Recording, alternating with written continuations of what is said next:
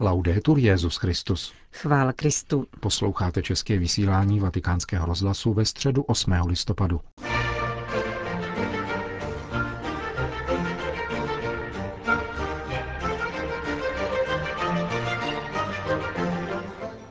Na svatopetrském náměstí se dnes ráno sešlo přibližně 20 tisíc lidí, aby si vyslechli pravidelnou katechezi Petrova nástupce. Generální audience byla zahájena čtením úryvku eucharistické řeči z Janova Evangelia, kde Ježíš říká, kdo věří ve mne, má život věčný. Já jsem chléb života a kdo bude jíst tento chléb, bude žít na věky. Tímto čtením zahájil Petrův nástupce novou sérii katechezí, která bude věnována mši svaté.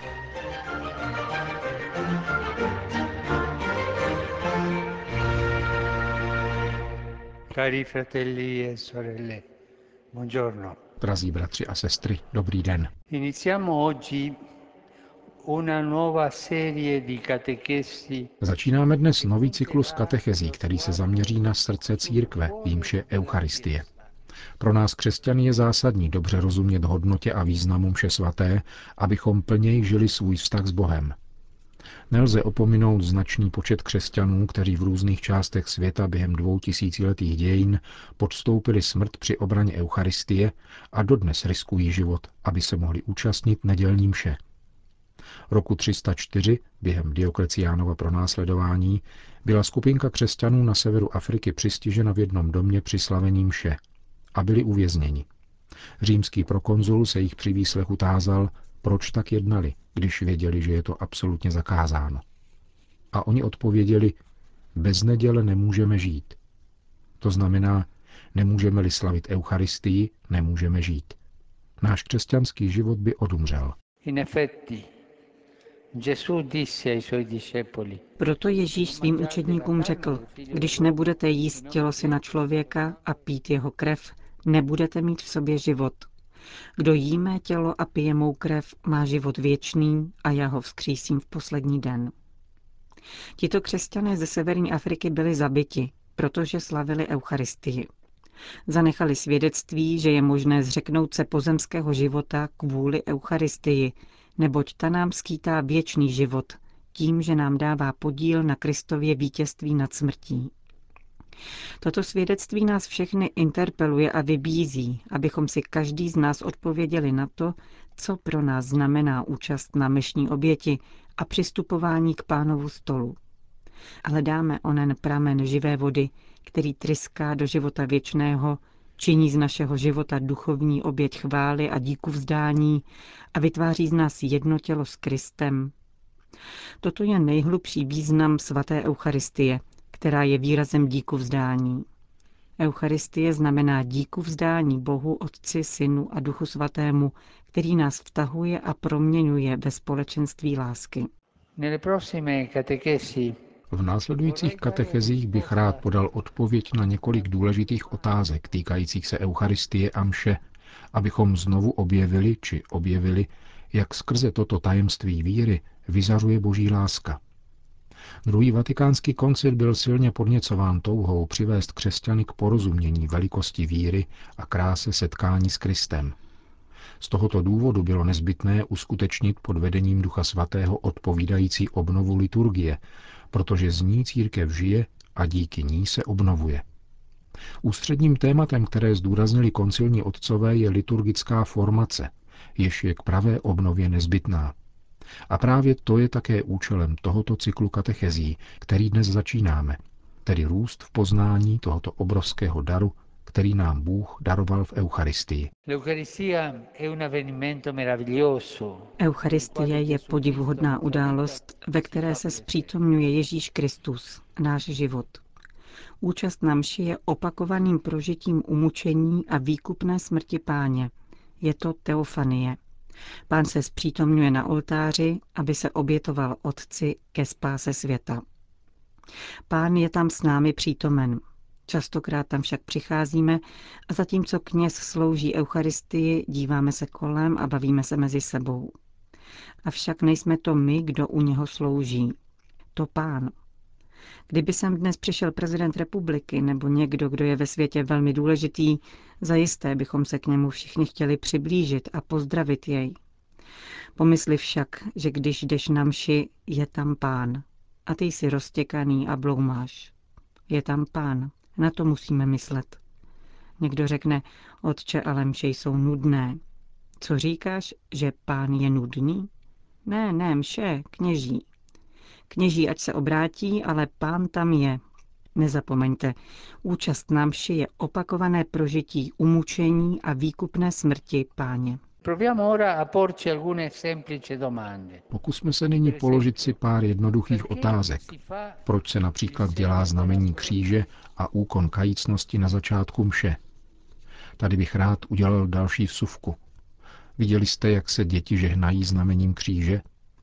Nevíš, co dělají, zda znamení kříže nebo nějaký obrázek. Je třeba děti naučit správně se žehnat znamením kříže. Tak začíná mše, tak začíná život, tak začíná den. To znamená, že jsme vykoupeni pánovým křížem. Podívejte se na děti a naučte je dělat správně znamení kříže. A proč jsou ve mši čtení? Proč se v neděli čtou tři a ostatní dny dvě? Proč se čtou a jaký to má smysl? A nebo proč kněz, který slouží mši, říká vzhůru srdce a neříká vzhůru mobily, pořiďte si fotografie. Ne, to je ošklivé. Řeknu vám, že mne velice zarmucuje, když tady na náměstí nebo v bazilice sloužím mši a vidím tu spoustu mobilů v rukou nejenom věřících lajků, ale i kněží a biskupů. Prosím vás, mše není divadlo. Je to cesta vstříc umučení a zmrtvých stání páně. Proto kněz říká vzhůru srdce. Co to znamená? Pamatujte tedy, žádné mobily. Je velice důležité vrátit se k základům, znovu objevit, co je podstatné skrze to, čeho se dotýkáme a co vidíme ve slavení svátostí. Žádost svatého apoštola Tomáše uvidět a dotknout se ran po hřebech v Ježíšově těle je touha mít možnost se nějak dotknout Boha, abychom uvěřili. To, oč žádal svatý Tomáš, potřebujeme my všichni. Vidět a dotknout se, abychom jej mohli uznat. Svátosti vycházejí vstříc tomuto lidskému požadavku. Svátosti a zejména slavení Eucharistie jsou znamením boží lásky přednostní cesty na setkání s ním. Těmito katechezemi, které dnes zahajujeme, bych tedy rád spolu s vámi znovu objevil krásu, jež se skrývá ve slavení Eucharistie a jejíž objevení dává plný smysl každému životu.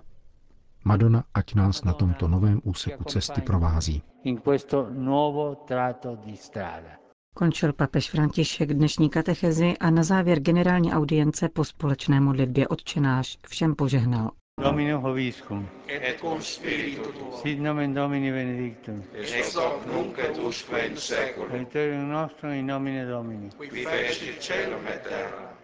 Benedicat vos omnipotens Deus, Pater, Filius et Spiritus Sanctus. Amen. Amen.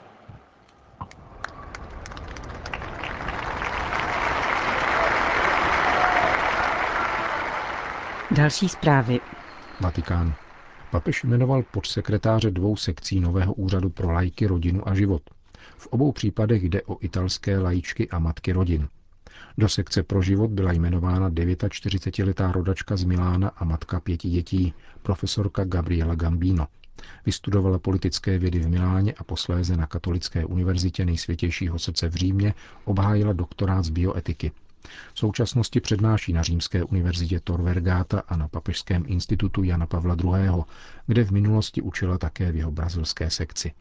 Již dříve spolupracovala s Papežskou radou pro lajky a s Papežskou akademií pro víta, které nyní působí pod společnou hlavičkou nového úřadu. Na místo podsekretáře pro lajky nastoupí 52-letá doktorka Linda Gisoni. Pochází z Corte Maggiore nedaleko Piacenci. Je vdaná a má dvě děti. Vystudovala filozofii a teologii v Tübingen a na Papežské Gregoriánské univerzitě získala doktorát z kanonického práva. Působila při římské rotě a dalších církevních soudech a spolupracovala s Papežskou radou pro lajky. Vatikán. Již papež Jan Pavel II. nebyl svého času spokojen s formulací paragrafu katechismu katolické církve, kterým se nevylučuje použití trestu smrti. Papež František v nedávné promluvě vyzval k inovaci této katolické nauky. Je třeba důrazně prohlásit, že odsouzení k trestu smrti, ať už je uskutečněn jakýmkoliv způsobem, je nelidské opatření, které ponižuje osobní důstojnost. Navrhl papež změnu církevního postoje. Kardinál Christoph Schönborn byl před 25 lety sekretářem Komise biskupů a kardinálů, kterou Jan Pavel II. pověřil sestavením katechismu pod vedením kardinála Ratzingera. Jak uvedl, o otázce naprostého odmítnutí trestu smrti se diskutovalo od samého počátku a vedly se o ní spory. Mohu dosvědčit, že si papež Jan Pavel II. přál rozhodnější formulaci. Nakonec ale přijal toto znění, kterému komise předložila. Jistě z úcty k tomu, co se zde nazývá tradičním učením církve. Vídeňský arcibiskup dodává, že trest smrti je jedním z případů, ve kterém se ve vědomí lidí a věřících projevily značné vývojové posuny. Skutečnost, jak katolická církev smýšlí o trestu smrti, považuje za tím důležitější.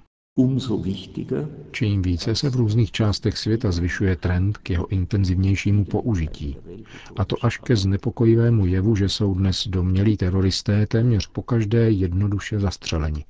Je otázkou, kde se skutečně jedná o sebeobranu a kde nastupuje mimosoudní justice, která odporuje tomu, co páté přikázání všeobecně zakazuje, tedy onomu nezabiješ. Řekl kardinál Christoph Schönborn. Vatikán. Svatý otec vyjádřil soustrast rodinám obětí zastřelených nebo zraněných v baptistickém kostele v americkém Sutherland Springs v telegramu podepsaném kardinálem státním sekretářem Petrem Parolínem a adresovaném do rukou arcibiskupa Gustava Garcia Siliera z texaského San Antonia ujišťuje o svém hlubokém zármutku nad ztrátou životů způsobenou tímto nesmyslným násilným činem – Papež prosí našeho Pána Ježíše Krista, aby utěšil všechny truchlící a obdařil je duchovní silou, jež vítězí nad násilím a záští, mocí odpuštění, naděje a smířlivé lásky. Připomeňme, že minulou neděli 26-letý David Caley otevřel palbu během ranní bohoslužby v baptistickém kostele v Sutherland Springs, městečku 30 mil východně od San Antonio. 26 lidí na místě zemřelo a dalších 20 bylo zraněno. Vatikán. Ostpolitik skončila a začíná misie na východě. Tato slova Jana Pavla II. nejlépe vypovídají o proměně, k jaké došlo ve vztahu svatého stolce k sovětskému Rusku a k východnímu křesťanství ve chvíli, kdy na Petrův stolec nastoupil polský papež.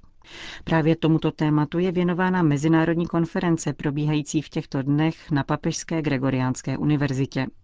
Hovoří se na ní také o dalším vývoji vzájemných vztahů za pontifikátu Benedikta XVI. a Františka. Mezi účastníky je také polský historik Andřej Grajevsky, který se zabýval rovněž otázkou vztahu České církve a Vatikánu v době komunismu. Chyba po raz pierwszy w Rzymie Polacy z Rosjanami. Je to asi vůbec poprvé, co Poláci v Římě debatují s Rusy a Itali o pontifikátu Jana Pavla II. v kontextu jeho postojů vůči východnímu bloku a Rusku. Jak víme, rusko-vatikánský dialog je velmi rozvinutý. A nebylo by dobré, kdyby v tomto dialogu chyběl polský pohled. Tato konference tedy má svůj význam, je mnohovrstevná.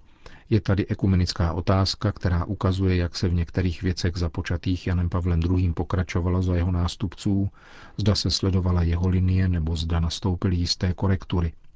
Vystoupení velvyslankyně Suchodské poukazovalo spíše k poměrně výrazným změnám – Druhé zasedání se týkalo slovanských zdrojů myšlení Jana Pavla II. o východě a Rusku. Reflexe nad tím, co vyplývá z toho, že tento papež byl Slovan, je velmi zajímavá. Zejména hlasy ruských účastníků panelové diskuze ukazují, jak citlivě Východ vnímá tento pontifikát. Myślę, że jest bardzo ciekawa, zwłaszcza głosy panelistów z Rosji pokazują też na tą wrażliwość wschodu, na ten pontyfikat. Řekl vatykánskému rozhlasu Andrzej Grajewski.